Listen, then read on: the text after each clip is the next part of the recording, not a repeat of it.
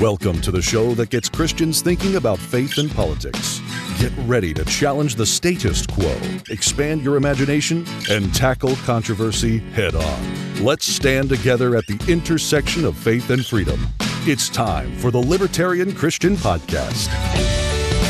Welcome to another episode of the Libertarian Christian Podcast, a project of the Libertarian Christian Institute and part of the Christians for Liberty Network. I am your host, Doug Stewart, and I am very excited today to finally be able to release to you the main stage event that Dr. Norman Horn was a part of that LCI sponsored at FreedomFest in July 2023 in Memphis, Tennessee. The makeup of the panel was Rich Lowry from National Review, Bryan Caplan from George Mason University, and author of Open Borders and a guest on our show, and our very own Dr. Norman Horn. And it was moderated by Reason's Nick Gillespie. After the event, we got a lot of positive feedback from attendees at FreedomFest who were there at the event. And we also had a lot of positive feedback about what we were saying about nationalism and Christian nationalism at our breakout session. The breakout session is still being edited, and we will have that released as soon as we can. But without further ado, here's the main stage session called Resurging Nationalism A Threat to Human Flourishing. I hope you enjoy. You know Hi, everybody. As Kennedy said, I'm Nick Gillespie with Reason. We've got a great panel from the Libertarian Christian Institute. Is the surge in nationalism a threat to human flourishing? I want to welcome our panelists, Rich Lowry, who's the editor in chief of National Review and the author of The Case for Nationalism, Bryan Caplan, a professor of economics at GMU, George Mason University, and the co author of Open Borders, and Norman Horn, the founder and president of the Libertarian Christian Institute. All right, guys. We're going to sit down and we're going to start yapping. All right, let's start with you, Rich. You have written a book called The Case for Nationalism. Give us your thoughts on is the rise in nationalism a threat to human flourishing? No, it's not. So let's start with the basic definition of what nationalism is. Basic idea a distinct people should govern a distinct territory. And if we're talking about resurgent nationalism, nationalism has been resurgent since the 19th century. It defines the modern world, and especially the post World War II norm that we should have peoples governing sovereign territories with sacrosanct borders has been associated with an unprecedented area, era of peace and prosperity across the world. The main threat to human flourishing at the moment, and certainly international peace, is resurgent neo-imperialism, which we see most starkly with Russia's sure. neo imperial project invading a nationalist Ukraine. You look here domestically, the locust of the very worst ideas, most threatening to our liberty and our constitutional order, are coming from a left that is deeply suspicious and hostile to the nation state, including our own nation state. And then you see, obviously, we live in a time of rising tribalism. The answer to the left's identity politics and of fringe rights version of identity politics is a loyalty to something higher, to our country that is above sect or tribe, to ourselves as equal and free citizens of the greatest nation and the greatest nation state that's ever existed, the United States of America. Okay. Thank you. Well put. Bryan Caplan, Mr. Open Borders, Dr. Open Borders. What about you? Is resurging nationalism a threat to human flourishing? I mean, what Rich is really trying to do is to win this debate by definition. If you go over to Russia, will they say they're imperialists? No, they'll say they're nationalists. They'll say, why? Because Ukrainians are actually really Russian. They're just confused about it. When you say it's the idea that a distinct people should rule a distinct territory, well, which people, which territory is always under debate. We can see what happened when nationalism rose in the 19th and 20th centuries. We had a bunch of wars because people could not agree over what the distinct peoples were or what the distinct territories were, and so they had to go and kill each other. Again, I think a much better way of thinking about nationalism is that there are some basic human emotions that are bad. We have emotions like envy. But then people go and take these basic emotions and turn them into a philosophy. And when you turn a bad emotion into a philosophy, you make it much worse. You start with the emotion of envy and you get the philosophy of socialism. Similarly, you take the emotion of tribalism, which is something that almost all human beings feel. I feel it too. My family's my tribe. Therefore, whatever I can do for them is okay. But as long as it's just an emotion, it's not so bad. We have other emotions, there's other norms that can go and override it. As soon as you turn it into a philosophy, though, then it becomes something like nationalism, and then it becomes an excuse for doing terrible things my country right or wrong. This, I would say, is the real definition, or it is the essence of nationalism. It's saying, I'm part of a tribe. Whatever my tribe does is okay. If you happen to be lucky and you're on the one best tribe in the universe, then maybe you'll do fine. But to say that for everybody to do this is a good thing is just crazy because who are the other people? The other people are the ones who think that their nation is the one best one in the world and that they can do no wrong. So, yes, nationalism is indeed a threat.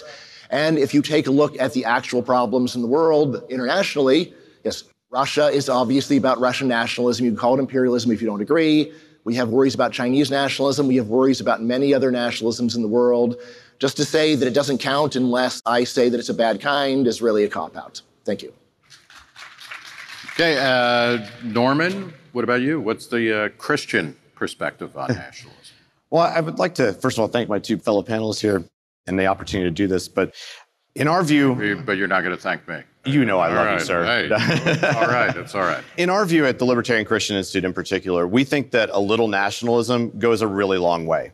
And because if we're talking about just an expression of our preference for the people around us, the land we grew up in, the types of things that we, we enjoy doing together, even our fellow libertarians like this gathering, well, there's nothing wrong with expression of those preferences.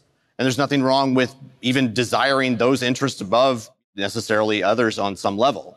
However, the problem really comes is that when we enable that national sentiment or that nationalism to begin to justify the initiation of force against others. And this is really complicated or further complicated when we begin to incorporate the nation state itself. And that because the state itself has founded as a monopoly of force, it tends to leverage those types of sentiments into consolidations of its own power. And we've seen this time and time again, not just in, in world history, but even in American history at times, where national sentiment or nationalism is levered in order to garner power to people at the top and at the expense of individual rights, both at home and even abroad. We see that in aggressive war on a regular basis, of course.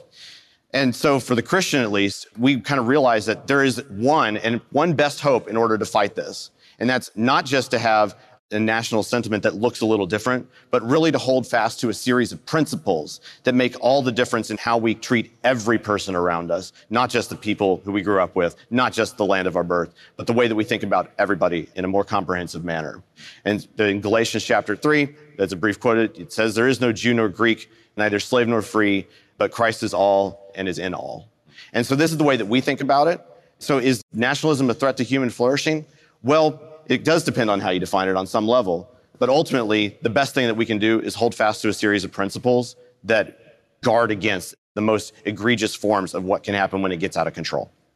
Rich, to uh, follow up and uh, let you know, people feel free to jump in and ask each other questions. But you make a good point when you say the answer to tribalism and to a kind of low-level identity politics that scatters us is loyalty to a higher group or a higher identity. Does it matter what that higher thing is? Because when you were saying, oh, so like Islam, Islam is a mm-hmm. transnational, transcultural phenomenon. The Roman Catholic Church is. But that isn't like, does it matter what the nation that you are identifying that's what you're allegiant to, and that's what makes us all similar. Of course, of course. And look, there are better and worse forms of nationalism. There are better and worse forms of love. Love is a deep human emotion. It can also be distorted, become lust, it become controlling. It can lead to horrible crimes, crimes of passion. Do we say, therefore, love is bad? Let's not have anyone love anyone? No, that, that So love's what- natural. what is- the same way, is- hold on, the same way that loyalty, a sense of commonness, common purpose and identity with people you live with in a distinct territory is natural. So if you say this should go away, it's never going to go away. And there are better and worse forms of it. I agree. Let's have a better form of it. And to Bryan's point, it leads to conflict. Yes, that lots of things in human existence lead to conflict. I'll give you an idea of a conflict over whether there is a distinct territory or not that should govern itself. It happened around 1775, 1776. There were these terrible, small minded people who thought they had become a distinct nation and should be respected as such and be independent. And they were called our founding fathers, and the, the, uh, and the British had a different idea. So I think what's the limiting principle that would lead Bryan to say that the British weren't right? That uh, these small-minded people weren't wrong and that they were ungrateful, they were warlike, they were fighting people, which was bad, just to have their own independence and sovereign nation. Yeah. Can't have that. Bryan, do you want to respond to that? I'll bite the bullet, sure. American independence was a big mistake. It's not worth shedding blood over this. The British are not that bad. People are crazy. They got really, it, they, they, got really worked yeah. up over some minor issues, and it's very plausible it would have been better if the U.S. had stayed part of the UK. No, pro- no problem there. What about the Soviet Union? Hmm? So, you know, should Ukraine have lobbied to leave the Soviet Union? And do, under your sense of nationalism is a bad thing, like, how do you decide to leave an oppressive regime or empire? Yeah, great question. So that's where I would just go to the point of it's not about nationalism or which tribe or who should govern who. It's about are you actually going to do a better job? If you if by getting independence, when you say first of all we'll do better and second of all we can get out peacefully, then great. If you need to have a bloody civil war in order to get out, then yeah, it's almost never better to get out because civil wars are about the worst thing that happens on earth. But sure, like if the Baltics were able to get out peacefully, it was very reasonable to think they would govern themselves a lot better than they were in the Soviet Union. So support that, but not in the name of nationalism, in the name of improvement. So hypothetically, just, yeah. just if we could have a North American empire governed from Mexico City, let's just stipulate for the hypothetical, the people in Mexico City are better at governing than the people in Washington D.C. You'd be fine Rich, with the United States the being governed as part of an empire with its locus in Mexico City. If it can start peacefully, absolutely, why not? If they're like, I'm happy to learn from people in other countries. Yeah. Often I discover, wow, there's someone from another country who knows better than me. Now, this does not mean that I want to have a civil war to make this happen, because like I said, civil wars are about the worst thing in the world, so almost anything you can do to avoid them is a good idea, which is, again, this is why the anti-colonial movements were all so terrible. What are they doing? They want to get their independence so they can go and make things worse. Great idea. I, I admire your consistency. Yeah. So I'm anti-war to the core. But I do think that there's something unique about the American DNA, if you will, that kind of builds these principles back into us. And actually, I think that Rich's book does a really interesting job at kind of laying that out. And even though I disagree on, with Rich on a number of levels, I think he makes a great case for that particular point. What I really want to kind of emphasize, though, is that the fact that we have those principles is the primary way that we defend against the kind of resurging nationalism here. Because of these, there's so many instances and so many ways in which the consolidation of power at the top can then try to abuse the level of that sentiment into something that is Norman, absolutely can warped. I ask you, I think we would probably all agree to some extent that to the extent that Russia is invading Ukraine, part of it is imperial, part of it is nationalistic. You know, this should be part of Russia, et cetera. In the United States, where do you see negative outcomes from people promoting nationalism? Well, I think it actually happens in kind of two ways. One is that you see it on, on the right and this kind of partial kind of nativist mentality that we even see this amongst our fellow Christians at times. And in fact, we're going to be having a panel later right. about so-called Christian nationalism. And I hope all of you will join us for that. It's a very different kind of discussion is what we're doing here, but it's also very important. But in some sense, the changing culture among us, you could argue on some level that the way that the le- the woke left is operating is trying to kind of form their own sort of neo-nationalist movement internally to that because they see a different vision of America. They see a different way of rising up and trying to take a different tact on power. Hey, folks, I just want to take a break from our episode to not do an advertisement because we don't do advertisements, although I guess you could call this an advertisement. I'm going to ask you to consider becoming an LCI insider. We want everyone to feel engaged and excited about what LCI is doing. And the best way to do that is if you become a monthly supporter at $20 or more per month, you will become what we're calling our LCI insiders. You get some free gifts. You get an exclusive Christ is King magnetic lapel pin. We give you two copies of Faith Seeking Freedom. We send monthly ebooks months ahead of when they're released on our public website. You can get discounts on our swag on our online store, and you get exclusive invites to our quarterly live streams with the LCI staff. In addition to that, whenever we do publish something like a physical book like Strangers with Candy, we'll also send you those as well. So, the best way to stay up to date on what we're doing and to support what the Libertarian Christian Institute is doing, including supporting the podcast you're listening to right now, is to become an LCI insider. So to do that, go to libertarianchristians.com slash donate and then choose recurring monthly gift, and you'll be added to our list automatically. Thank you for your support, and I'll let you get back to the podcast. Rich, do you see any negative problems, say, on the right or in nationalist movements in the United States? Well, again, it depends on what exactly we're talking about. The guys carrying tiki torches in Charlottesville are an atrocity, yeah, right? right? They imagine themselves a kind of nationalist, a white nationalist, I would argue that's a contradiction in terms in the American experience. And true nationalism, true democratic nationalism, is above sect and tribe. It speaks to you- a big I mean, I, a I national agree togetherness. to a, a large extent with you. How do you do that in a way where you don't say, okay, we're we're going to make America a great country for Americans, and that means uh, we don't want any Poles, we don't want any Jews, we don't want any Italians. I mean, this happened hundred years Sure, ago. yeah. So No, how, look, how do you create human, a human hatred and ex- Yeah. exclusiveness is also natural and a very uh, bad phenomenon. You honor our ideals and you honor the symbols in the history that unite us and should unite us. This isn't hard to do. You know, it's the American flag, it's the founding fathers, it's Abraham Lincoln, it's a Declaration of Independence in the United States Constitution, it's citizenship ceremonies, it's all that. And the fact is that is under threat and is largely under threat from the left that has a sense of the nation state being small, grubby, necessarily hateful and exclusionary, and that's just wrong. Bryan, how do you respond to something like that? What I'd like to say is that, in, you know, in answer to your earlier question, you know, what harm do I actually see going on? The really big one is I think nationalism is the main reason why people oppose immigration. There's a lot of other arguments, but as you're going to find out tonight at the open Borders on trial, immigration is actually fantastic, and we should have a whole ton of it. And I think nationalism is actually what really bothers people about it. In terms of the other more concrete harm, I think if you just look at the last two big wars, the Afghan and Iraq wars, Opposition to those was very muted because if you don't support it, you are disloyal. You're a traitor. You're terrible. And yet, what happens at the end is like, oh, well, we fought the wars, a lot of people died, and now we're just bored and we're going to walk away. And again, like, even at the end, is, that, like, is there like, oh, God, our nation really screwed up? We made some terrible mistakes one way or another? No, it's like, our nation's great. We can't criticize us. Let's move on, learn nothing, continue. Do you see anything positive from generating a national identity over time? And it's interesting mm-hmm. because when you look at World War II, the Axis powers all in profound ways were new countries, were new national identities that have been knitted together in the 19th century or the early 20th century. So that's terrible. You know, mm-hmm. when Germany became Germany, it became a bad thing. When Italy became Italy, it became a fascist, you know, expansionary force. Mm-hmm. But are there positive things to having what the American identity, whatever that might be. Yeah, again, I'm not dogmatic. There are always positives of almost anything you can think of. Hitler built autobahns, right? All right, but the important thing to remember is this. It's a positive if you've got a people where they have a much better idea about how to do things and if they can break off peacefully, like the Baltics.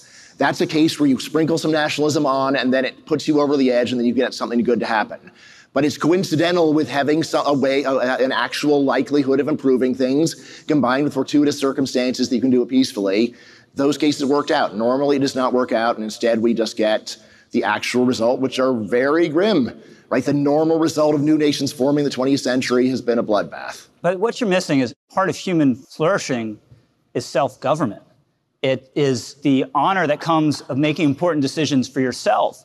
And the reason why these empires, these great empires, that began to break up in the 19th century broke up is because they depended on oppression, right? They had an imperial center and it governed everywhere else. It set the rules for everywhere else. And the constituent peoples are like, no, we don't like that. We want to govern ourselves. And as soon as the element of coercion was lifted, they went their own way. We saw it with the Russian Empire, you know, twice. There was a traditional Russian Empire that broke up uh, with World War I, the end of World War I. And then there was the Soviet Empire that broke down when its legitimacy could no longer be defended. But why should anyone else govern the Poles besides the Poles? Yeah, why should anyone else govern the French besides the French? Why should anyone else govern the United States of America other than Americans? And this way, I think Bryan's answer that it'd be okay for us to be governed by Mexico City is deeply wrong and anti human flourishing. Everyone in the room, even if you like the policies, would be unhappier with that arrangement. I Bryan, a quick rejoinder to Yeah.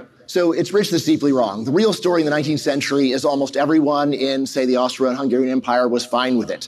There's a few loudmouth intellectuals who are saying, we're Serbs, we're Czechs, this is super important, it's worth an ocean of blood to get our independence. Most people barely cared, they grew up with it. Same thing with the anti-colonial movements. Most people in the empires of Europe were content with the system, and guess what? It like was worse. It was after independence, it was worse. The Vietnamese Because were happy yeah, to be governed by the Yes. French. Chadians governing Chads does not mean anything other than a few fanatical Chadian nationalists. And so, So just as a historical matter, the country and ruin Vietnamese were okay with being governed by another power. If the other power knows better than us, They-. But they were okay, not you. Hmm? They, the Vietnamese, were okay with it. As a historical matter, you're telling me they were okay with it. But in the end, No, no, no, it's- no, yes, They were so- happy with it. Yes. Let's, most people in Vietnam barely even cared. I will say that. But they, No, they're, take they're, they're, so, they're largely yes. happy with it, hmm? being governed by the French. Largely happy with it. They were less unhappy than they This were is just not true. That's yeah.